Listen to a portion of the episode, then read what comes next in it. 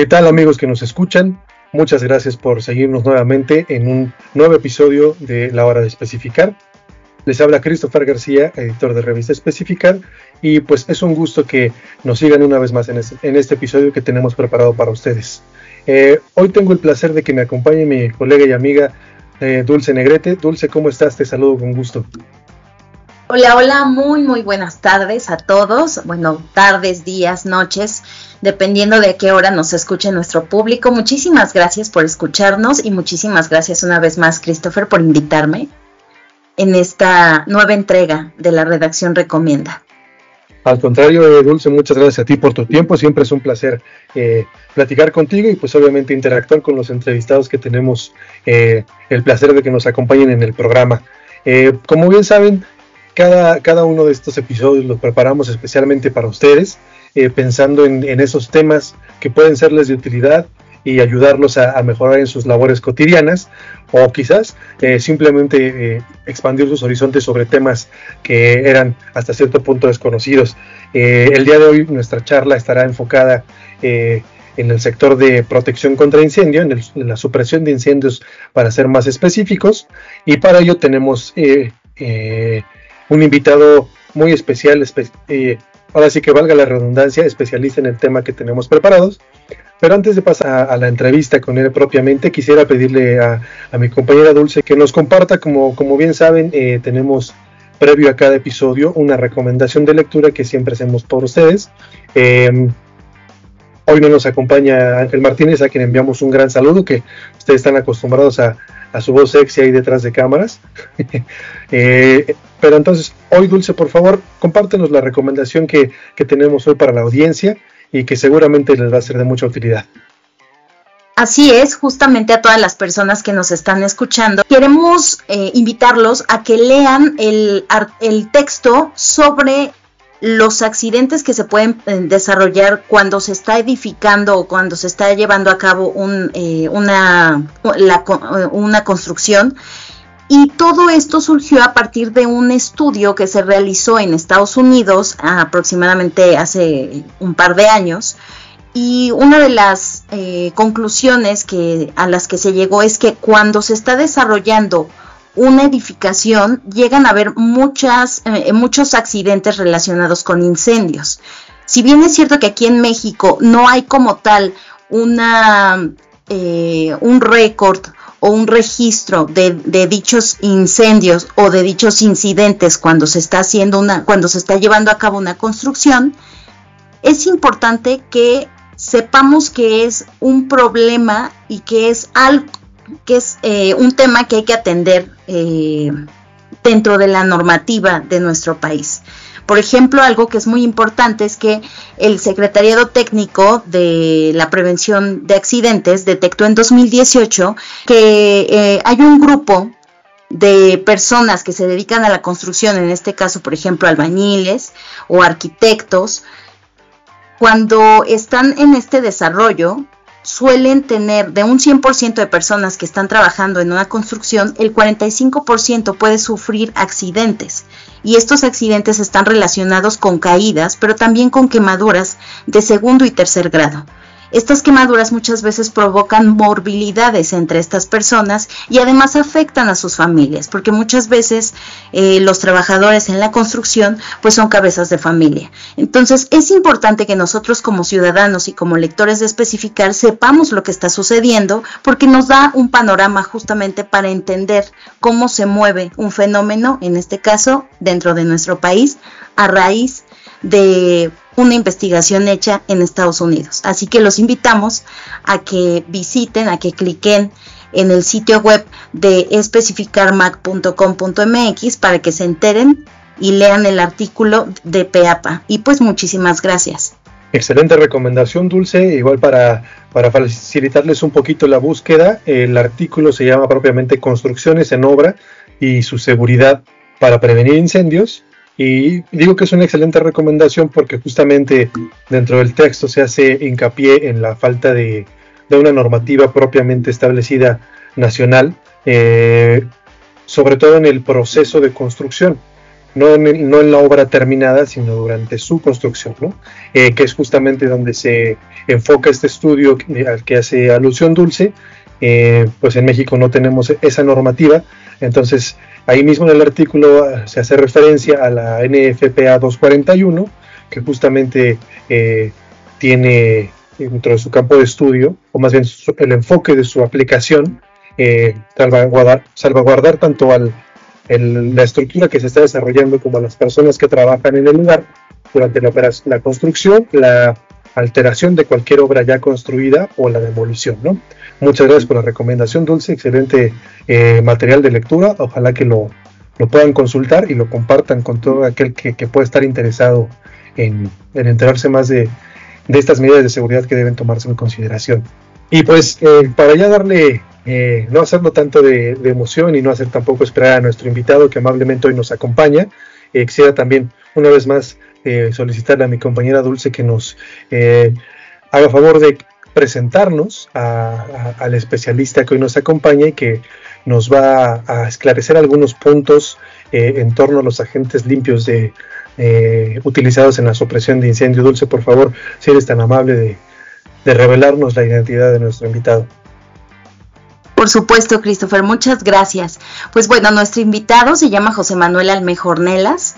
El ingeniero Ornelas es originario de Baja California y el ingeniero además tiene más de 15 años trabajando en el área en el sector de sistemas contra incendios.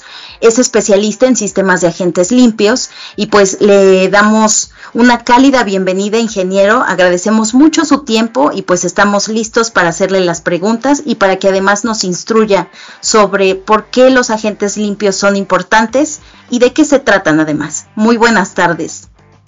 Hola, buenas tardes, Dulce. Muchísimas gracias por la invitación. Gracias por abrir este espacio para compartir con ustedes este tema interesante sobre los agentes limpios.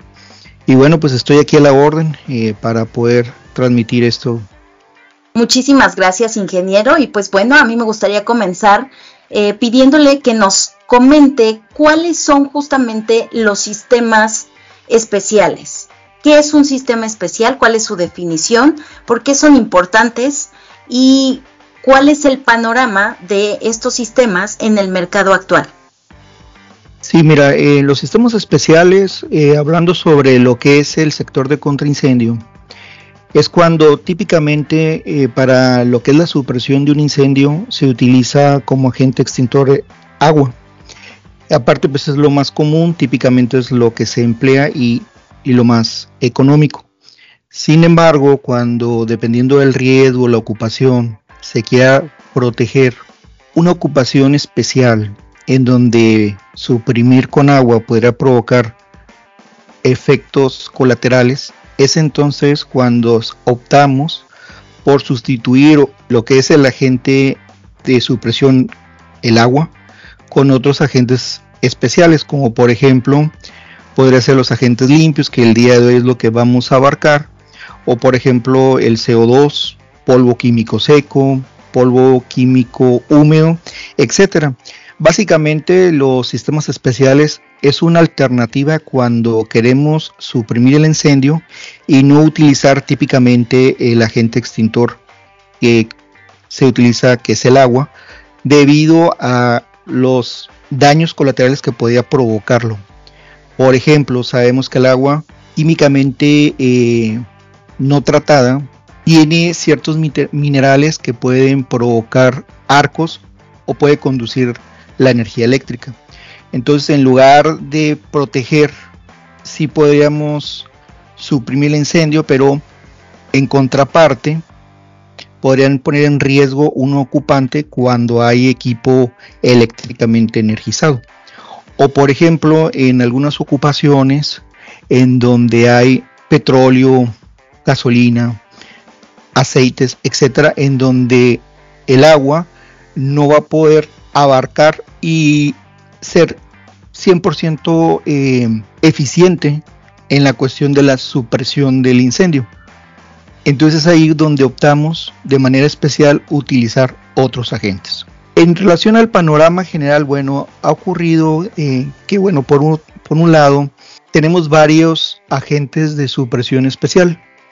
Sin embargo, dependiendo también de otra condición relacionada con aspectos ambientales, se han reemplazado algunos agentes. Por ejemplo, inicialmente apareció en el mercado los halones y poco a poco gradualmente fueron desapareciendo debido a regulaciones ambientales, como por ejemplo que dañaban la capa de ozono o reducían la misma capa, o por ejemplo el calentamiento global. Entonces poco a poco han estado desapareciendo esos agentes y han entrado otros agentes sustitutos, por ejemplo los agentes limpios, que básicamente son los que están listados, son alrededor como 14 que están listados en la NFPA 2001, en el cual han sido los sustitutos de los halones. Por ejemplo, pues podría ser uno que comercialmente se conoce como el HFC 227, el FM200, o por ejemplo el HFC 125, el Ícaro,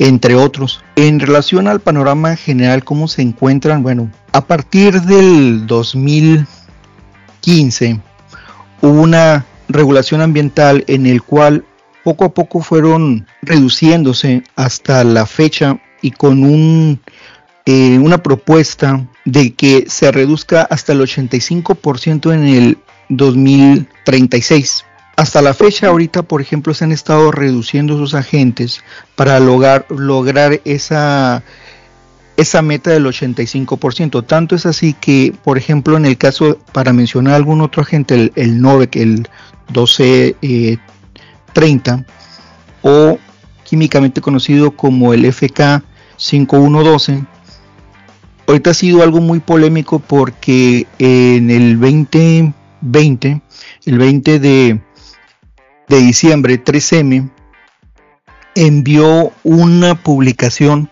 en donde nos indica que para el 2025 va a desaparecer este agente, que es muy, muy común, en el cual se ha utilizado para otro agente de supresión. Wow, ¿y eso qué implicaciones tiene, ingeniero? Porque bueno, 2025 estamos hablando de que prácticamente faltan 2 años, menos de 2 años. Sí, ya a la vuelta de la esquina. Entonces, bueno, ¿qué implicaciones? Ahí tendríamos que, desde mi enfoque, que es de diseño, pues optar por algunos otros agentes. Por ejemplo, la tendencia sería utilizar, que también es dentro de la clasificación de agente limpio, pero como gases inertes. Por ejemplo, un nitrógeno, un argón, una combinación entre nitrógeno, argón o CO2. Entonces, ¿qué implica? Ver desde un panorama general las regulaciones ambientales y empezar a revisar lo que es la cartera de todas las propuestas de agentes para buscar los sustitutos y que de cierta manera no incumpla con alguna regulación ambiental. Otra de las cuestiones, pues también revisar los costos, porque el cliente final, por ejemplo, que es lo más importante, en el cual nosotros estamos haciendo una propuesta pensando pues para la protección del cliente final, de la ocupación y del riesgo latente, pero para el cliente final es proveer un agente en el cual, desde un análisis del riesgo, desde el requerimiento que tiene el cliente, desde detectar la necesidad, se opte por un agente que resuelva o que sea una aplicación para una solución del cliente final. La otra, que ese agente no se tenga algún problema para alguna regulación inmediata en el cual pudiera haber un incumplimiento, o que el cliente final tenga la necesidad de, a un corto plazo, reemplazarlo. O bien, en el caso de una recarga, pensando en que este agente se va a descargar en caso de una emergencia y se tenga que volver a recargar, o lo que es el suministro, por ejemplo, de que sea de una manera inmediata, eso repercutiría en el costo. Entonces, básicamente, ¿qué debemos de cuidar? 1, que el agente no tenga un incumplimiento en alguna normativa, que el agente se pueda suministrar en el tiempo establecido, porque al final de cuentas, por ejemplo, se va reduciendo gradualmente el agente. Entonces, que dentro de lo que es la región o dentro de lo que es la ocupación se pueda suministrar al agente de manera inmediata para finalmente no tener desprotegido el predio que se requiere o el que tiene la necesidad del cliente, y también pues cuidar el costo, ¿no?, de lo que implicaría el suministro.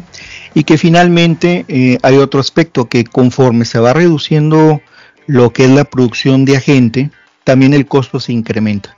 Entonces, ¿qué es lo que dentro de la parte de diseño se tendría que cuidar? Todos sus aspectos, regulaciones ambientales, los suministros, los costos, y que finalmente pues se haga una especificación pensando en el cliente, y también se pueda optar, porque ahorita creo que es la tendencia, optar por agentes ya no químicos quizá, en lo que se resuelve esto de los agentes y las regulaciones, y optar por ejemplo pues a algunos agentes inertes, como por ejemplo lo que es el nitrógeno, el argón, lo que se conoce en la NFPA 2001 como un EG1, un IG100 o 541.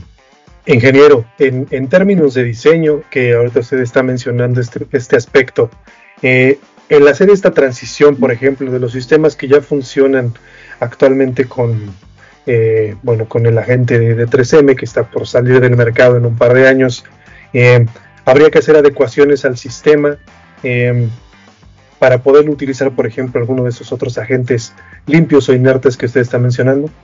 Básicamente se busca que la transición sea lo más sencillo en la instalación. Sin embargo, ahorita hablamos un poco sobre los principios de lo que es la supresión antes de continuar, porque es importante de que quien nos escucha entienda o haga ese refuerzo en cómo es que opera cada uno de los agentes.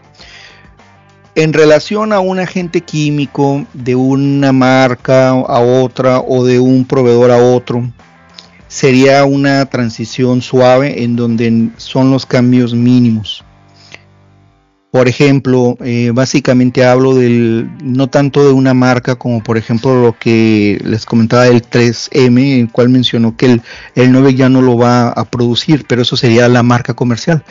Pero lo que es el compuesto del FK 5112, ahorita hasta donde sea hay 2 o 3 proveedores orientales en los cuales lo están trabajando como el compuesto. Entonces, si ya no lo va a producir 3M, pero hay esos proveedores, y implica un agente existente que es Novec 1230, después de una descarga, proveer lo que estos suministradores orientales nos den el mercado.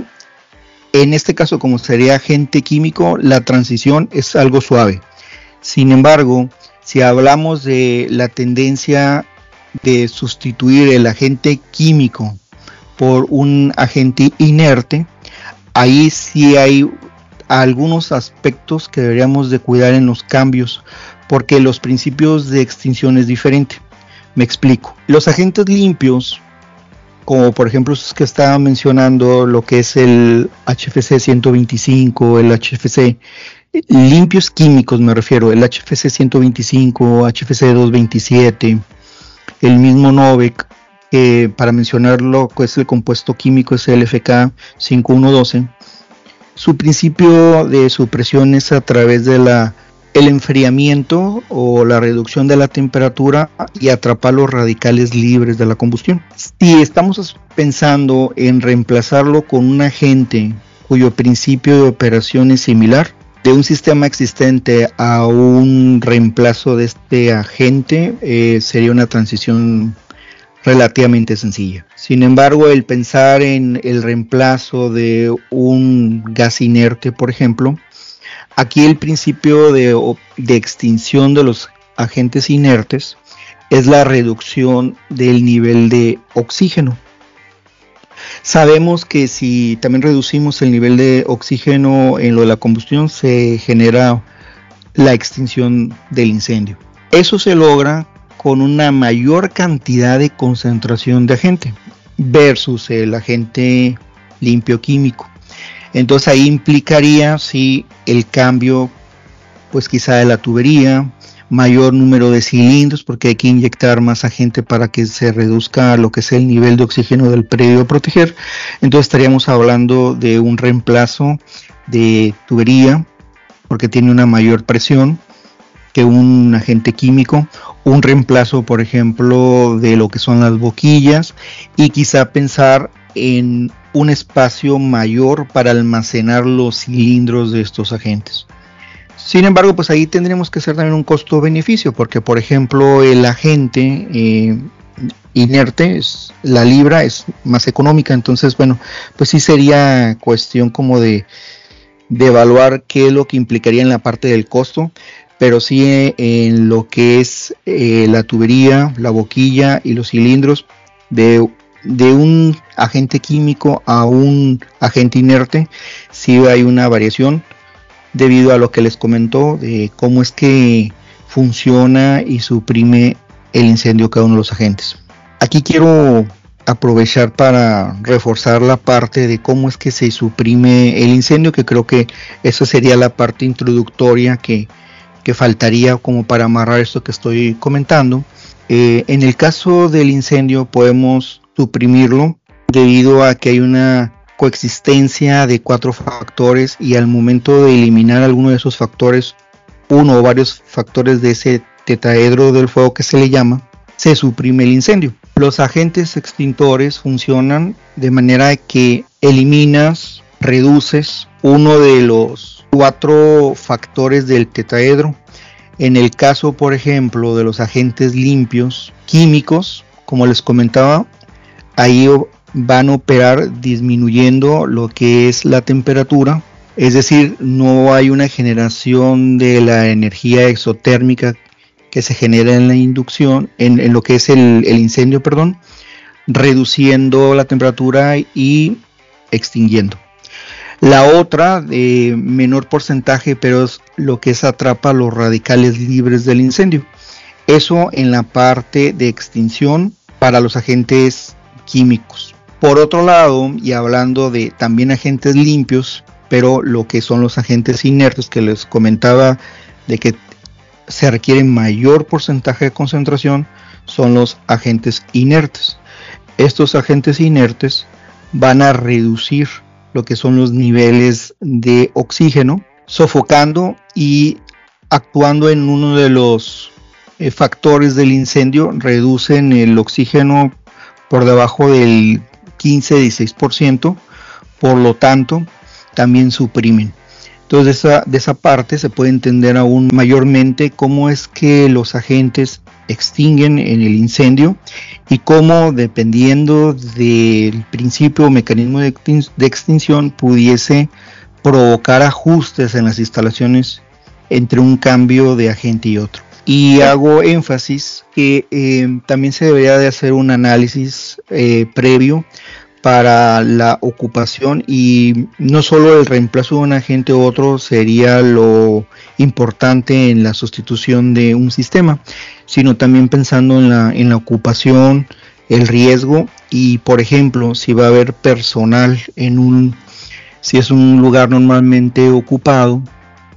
Y si estamos pensando en lo que es la extinción del fuego, reduciendo oxígeno, tendríamos que evaluarlo y evacuar el personal a tiempo a través, pues, de la notificación. Hacer más énfasis en esa parte, reforzarlo.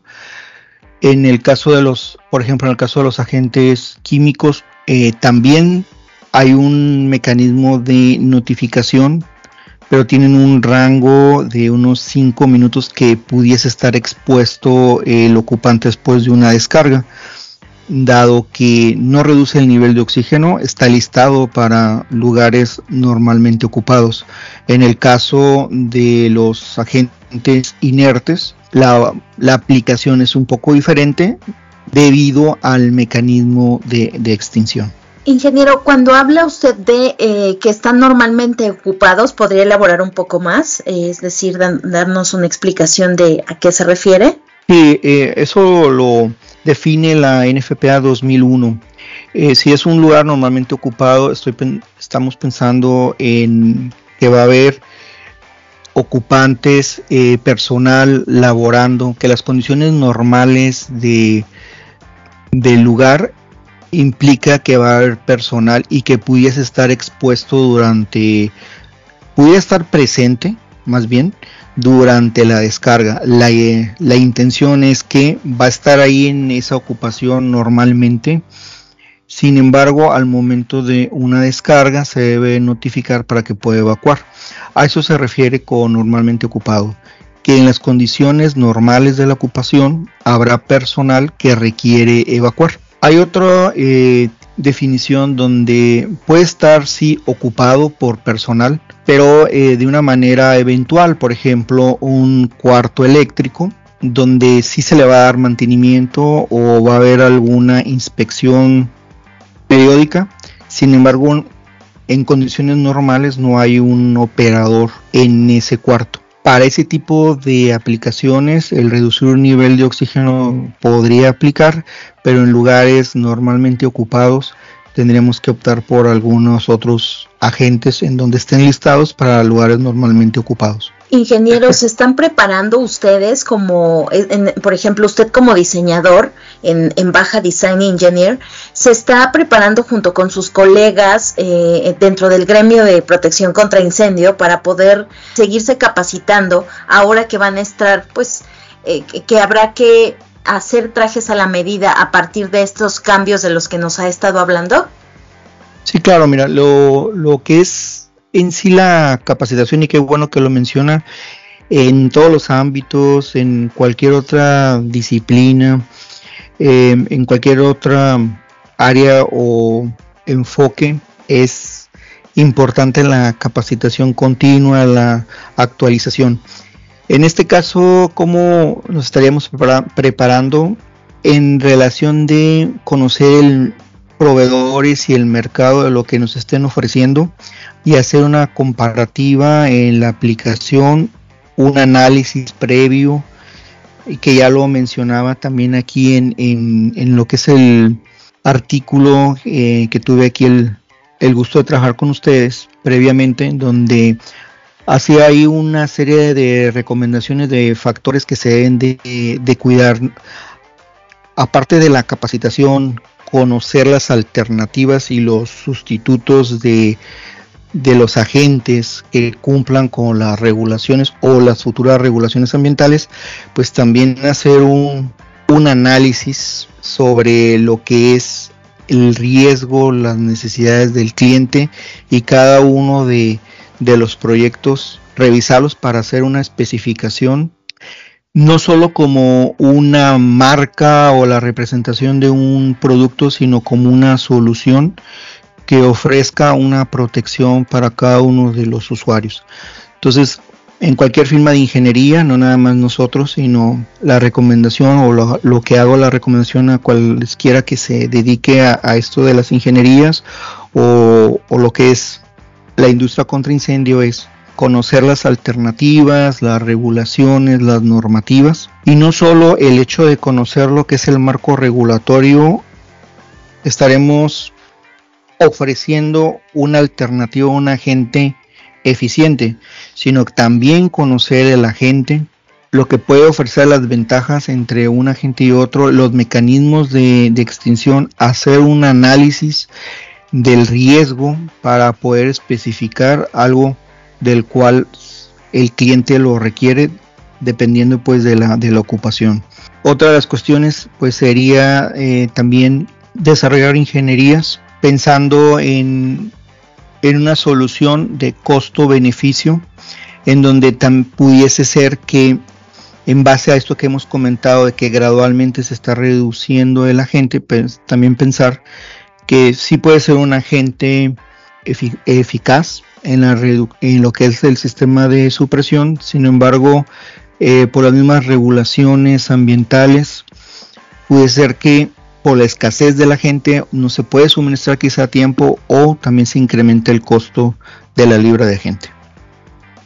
Ingeniero, ahora que menciona nuevamente el tema ambiental, quisiera simplemente para clarificar un poco más, hemos ha girado esta conversación en torno a dos términos, agente limpio y agente químico, agentes inertes.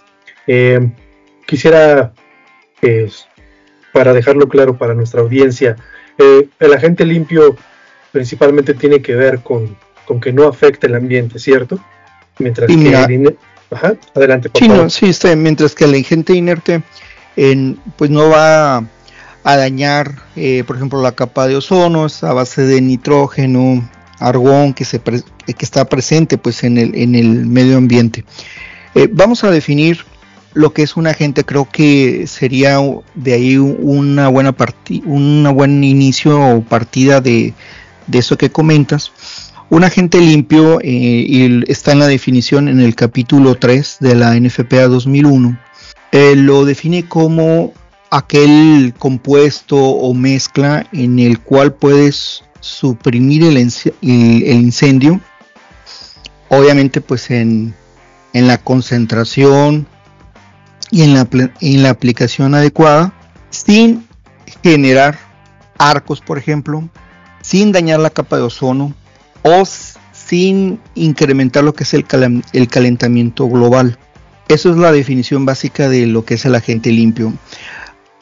Otras cuestiones es, después de la descarga se puede limpiar fácilmente, o es nulo lo que es la interrupción de lo que es la operación del proceso. Por lo tanto, el agente limpio, aparte de no daña la capa de ozono, no incrementa lo que es el calentamiento global, también uno de los propósitos de los sistemas en general de contraincendio es la continuidad del negocio.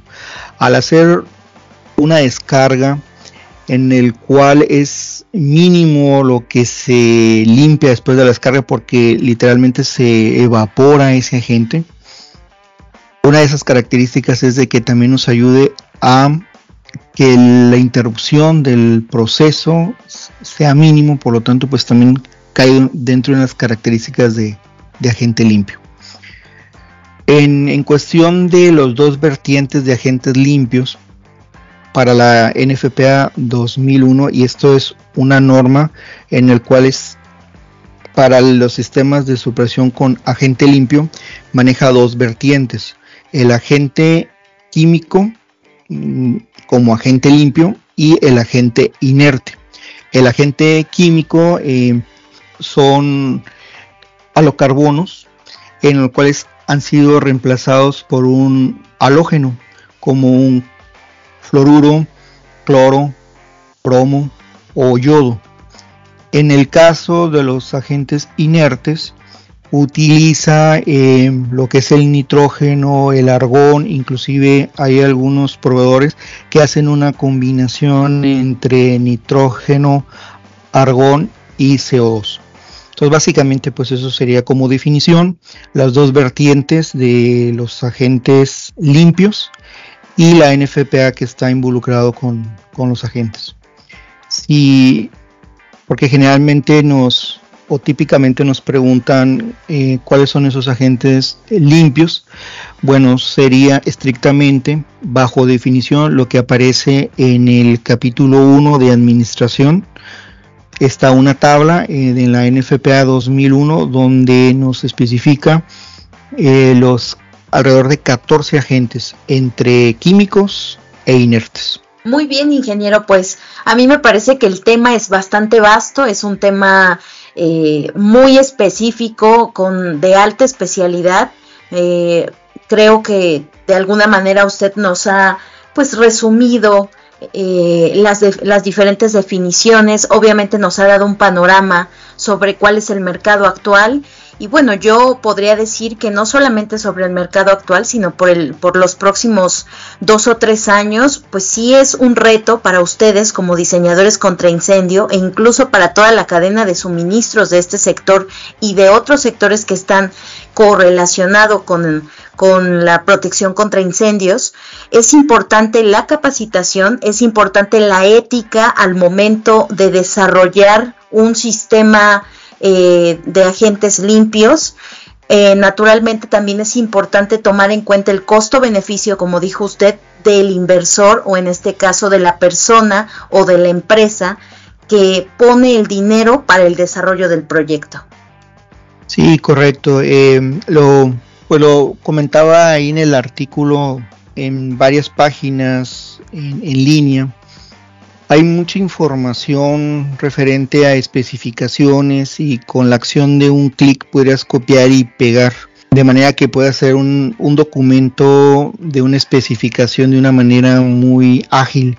Sin embargo, se debe hacer, y como lo comentaste y como he hecho énfasis, se debe hacer un análisis previo del riesgo. Se debe comparar un agente con otro, se debe de considerar la ocupación como para hacer una especificación que cumpla con las necesidades del cliente y no solamente el hecho de especificar una marca o poner ciertos candados como para que quede una marca en particular, sino más bien una solución que ofrezca una protección adecuada para lo que el cliente requiera. Y ahí es donde es la importancia de la ética y sí también el expertise de quien está especificando, diseñando, instalando y manteniendo sus sistemas para que sea lo que el cliente requiera y al momento de que sea necesario la protección y la extinción de incendio sea adecuado y también revisar un costo-beneficio en cuestión de la solución que se le está ofreciendo. Sin duda, ingeniero, toca un punto muy importante, lo de la ética profesional del diseñador del sistema, del instalador. Creo que es un aspecto que debe tomarse mucho en consideración, sobre todo considerando que estamos hablando de seguridad en distintos niveles, ¿no? Por supuesto. Sí, es muy tentador el copiar y pegar varias documentación o especificaciones que hay con los proveedores, que no es que esté mal, por supuesto, nos da una guía, sin embargo, se debe hacer un análisis previo. Es muy tentador copiar y pegar y especificar ese documento, sin embargo, se debe hacer una ingeniería como tal. En ese sentido, ingeniero, a mí me surge una duda. Mencionaba obviamente que se está encaminando el sector hacia la reducción de 85% en el uso de estos agentes que tienen interacciones nocivas con el ambiente. ¿Esto aplica únicamente para sistemas nuevos o también para los que ya existen? Aplica puntualmente a los hidrofluorocarbonos, los HFC. Por ejemplo, comercialmente es muy conocido el HFC 227 o el FM200. Esto de la reducción o por ejemplo el HFC 125, el Ícaro, para mencionar algunos nombres comerciales, pero me gustaría también hacer la referencia a como aparece en la norma la 2001, que básicamente es el compuesto. Me refiero a esos agentes HFC, en los cuales a partir del 2015 ya se especificó que va a haber una reducción del 85%, que para el 2036 se estaría logrando ese 85%. A esos son los que me refiero. En relación a otros agentes como los inertes, ahorita no hay una regulación, dado que son agentes que no tienen esa situación del agotar la capa de ozono y la reducción o incrementar el calentamiento global. Sin embargo, tendríamos que evaluar la ocupación y el mecanismo de extinción que sea el adecuado para poder suprimir. Hay una de las cuestiones que no hemos mencionado de lo que es las características constructivas de la ocupación. Hay agentes que se calcula en base a un volumen determinado y en base a ese volumen se va a calcular con un porcentaje de concentración de agentes, es decir, la cantidad de libras que requieres para proteger un volumen determinado. Ese volumen se debe mantener durante la descarga y previo a eso se calcula en base a ese volumen. Por lo tanto, cuando se descarga el agente debe ser un lugar hermético para poder lograr esa concentración de agente. Entonces, si estamos pensando en proteger una ocupación y se requiere que el lugar sea hermético, tenemos que hacer esa recomendación a nuestro cliente de que se debe de proveer mecanismos para poder cerrar, por ejemplo, dampers, cerrar puertas, todo, sellar lo que viene siendo algunos pasos de ductos o de charolas, para que previamente se hace ese tipo de trabajo civil, en el cual después de la descarga se mantenga la concentración de la gente dado ese volumen. Entonces, para también tenerlo en consideración, que la gente se va a calcular en base a un volumen y a un porcentaje de concentración, dependiendo pues de la gente, y que si hay un lugar, por ejemplo, que no sea hermético o un área abierta, se debe tener en cuenta otro tipo de agentes en donde sí van a poder funcionar y suprimir el incendio en áreas abiertas, en donde no es necesario que sea hermético o que sea en base a un volumen determinado. Es decir, pensar en la eficacia del agente como tal. Correcto. Sí, en el caso de que no estén esas condiciones normales, pues pensar en otro tipo de agente que también es de supresión. Sin embargo, bueno, el día de hoy pues estamos hablando de agentes limpios, pero si son lugares abiertos en donde esa es la condición normal, pues estaríamos pensando, por ejemplo, en un CO2 o un polvo químico seco, etcétera, que ese son otro tipo de agentes, en donde también junto con el agente limpio también son sistemas especiales de supresión de incendio. Lo comento esto de este tipo de condiciones en cuestión al predio que se quiera proteger, para que también se evalúe y de cierta manera se determine el agente de supresión adecuado, dependiendo pues de la configuración de los cuartos, de lo que vienen siendo las instalaciones, para que también se evalúe si por alguna situación no se puede quedar hermético, entonces se tendría que evaluar otro tipo de agentes. Si, por ejemplo, lo que ya mencionaba al principio, si es un lugar normalmente ocupado por personal, pues también tendríamos que tomarlo en cuenta para poder determinar el agente adecuado para esa ocupación. Excelente. Y de hecho mi duda, ingeniero, ahora que habla pues obviamente de esta salida vertiginosa del mercado de la gente FK 512 por parte de un proveedor, ¿considera que puede haber algún tipo de problema en términos de suministro, pese a que nos ha mencionado que existen dos proveedores que están pues obviamente tomando ahora sí que la proveeduría de ese elemento, de ese agente? No necesariamente, ha sido un tema polémico en relación a los suministros. Sin embargo, pues ya hay dos o tres proveedores en el cual inclusive hay un acercamiento aquí con nosotros, en los cuales están ofreciendo el compuesto del FK 5112. El tema pues ya es más comercial, lo que es el Novec, que va a desaparecer, pero en relación al compuesto no hay ninguna regulación en el cual impida el suministrar ese agente. Creo yo nada más sería cuestión de tiempo para ver cómo se comporta el mercado, pero ya existen proveedores en el cuales se están suministrando estos compuestos. Sin duda es un tema muy vasto y, como dije, es un tema de alta especificidad técnica, pero bueno, yo creo que lo que usted nos ha compartido es importante para aquellas personas que nos escuchan, específicamente para aquellos especificadores que tienen relación con el sector contra incendio. Por un lado, no deben preocuparse, el ingeniero acaba de decir que no se sufriría como tal de un problema de abastecimiento, pese a lo sucedido con esta empresa transnacional que cerrará en 2025, pero sí es muy importante una vez más el poder diseñar el traje a la medida, en este caso, de la ocupación que se quiere proteger. Correcto.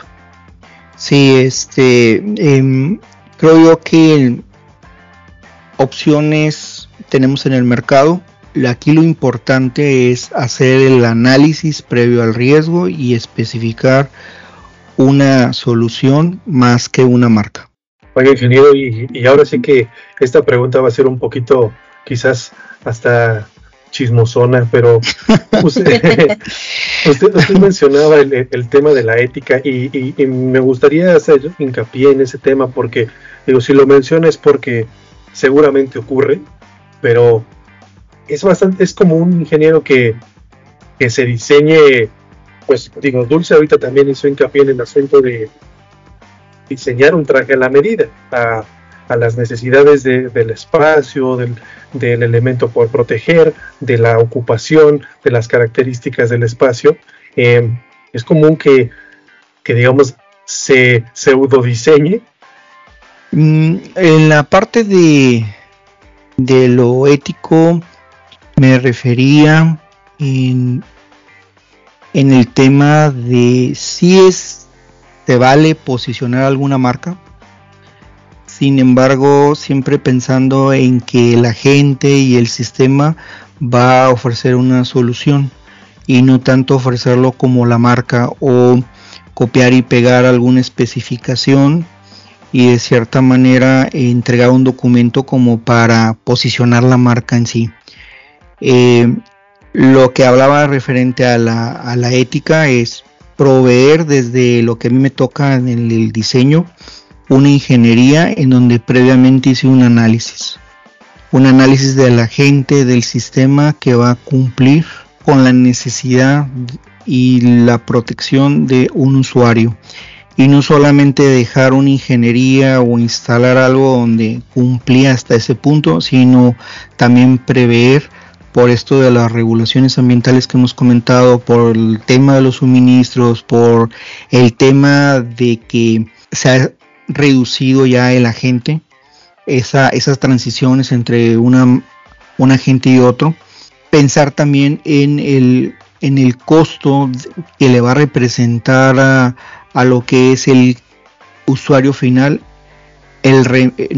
No solamente es reemplazar a un agente, sino el suministrar al momento de una descarga. Entonces a eso me refería con lo ético. Por supuesto, pensar en un pseudo diseño, sino en un diseño donde está sustentado por un análisis del riesgo y también pensar no solo en posicionar una marca, sí se vale, pero pensando en que lo que se le está ofreciendo es realmente lo que requiere el cliente y que la gente que se está proponiendo cumple con las necesidades del usuario final. ¿Qué es lo que nos hemos encontrado? Sí, algunos diseños en el cuales no se hizo la labor de un análisis. ¿Qué nos hemos encontrado? Bueno, ingenierías en el cuales no cumple el entregable al 100%. Hay que validar ese diseño a través de cálculos hidráulicos. Hay que entregarle al cliente los manuales en los cuales se debe mantener los sistemas en perfectas condiciones. Capacitar al usuario, porque al final le entregarías un sistema que ellos serían los responsables de mantener ese sistema, porque pudiera haber estado bien diseñado, bien instalado, pero a falta de un mantenimiento tarde o temprano pues no va a cumplir con su función.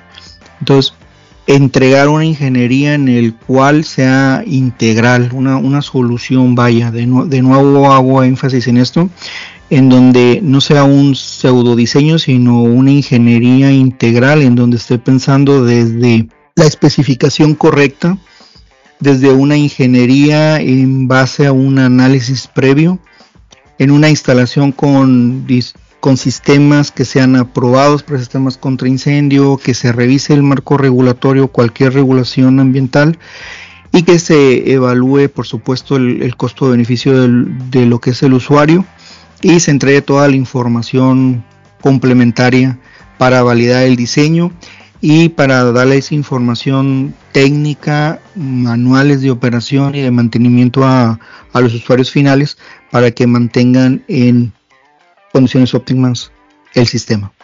Bueno, pues yo espero que quien nos esté escuchando no haya sido alguno de esos que entregaron en los trabajos a medias y que pues el profesionalismo sea lo que guíe los trabajos de nuestra audiencia y pues de todo aquel que está pensando en formar parte de esta industria de la protección contra incendio, que es sumamente importante, que no siempre se tiene quizás la conciencia de la importancia que tiene, por lo menos pues quizás a nivel comercial y residencial, o residencial principalmente en nuestro país, ¿no? Ingeniero, pues le agradecemos mucho su tiempo para abordar este tema que, como Dulce lo ha mencionado en un par de ocasiones, es vastísimo. Creo que le hemos dado, ahora sí que hemos tocado apenas la cumbre del iceberg de todo lo que podríamos platicar sobre este asunto y todos los detalles que habrían que cubrirse para realmente entenderlo al 100%. Pero pues yo quisiera agradecerle por su tiempo, por brindarnos esta conversación y esta paciencia para explicarnos con mucha claridad cada uno de los puntos que deben considerarse para empezar a entender la industria de los agentes limpios y los agentes químicos especiales para la extinción de incendios. No, muchísimas gracias por la invitación, por su tiempo. Gracias por considerarme, Dulce, y estoy a la orden para cualquier otro artículo o participar con ustedes. Estoy aquí a su servicio. Muchísimas gracias a usted, ingeniero, y Christopher, una vez más, muchas gracias a ti por permitirnos llevar a cabo este podcast también. A nuestra audiencia, por supuesto, le doy las gracias por escucharnos, con mucha paciencia y con mucho tiento sobre este tema, que efectivamente es un tema bastante grande. Y a usted nuevamente, ingeniero, le quiero dar las gracias por su apoyo. Y no olviden, por favor, visitarnos en nuestra página web, que es www.especificarmac.com.mx. Así es, pues muchas gracias, Dulce, también por el tiempo, por siempre las intervenciones, por los comentarios en torno al tema. También recuerden, por favor, estimada audiencia, seguirnos en redes sociales para que se mantengan al pendiente de lo que estaremos compartiendo sobre este tema. También si tienen preguntas, comentarios sobre lo que acabamos de platicar con el ingeniero, por favor, compártanosla y procuraremos darle respuesta o echarle la culpa al ingeniero y que él nos ayude a responderlas. Está bien. Y desde luego también si necesitan apoyo con el diseño de un sistema para cualquier necesidad que tengan, no olviden visitar bajadesign.com.mx. ahí pueden estar en contacto con el ingeniero y con su equipo, que seguramente les brindarán el apoyo necesario. Y pues gracias a todos por su tiempo, y pues no me resta más que desearles un excelente momento y que nos acompañen en las próximas charlas de La Hora de Especificar.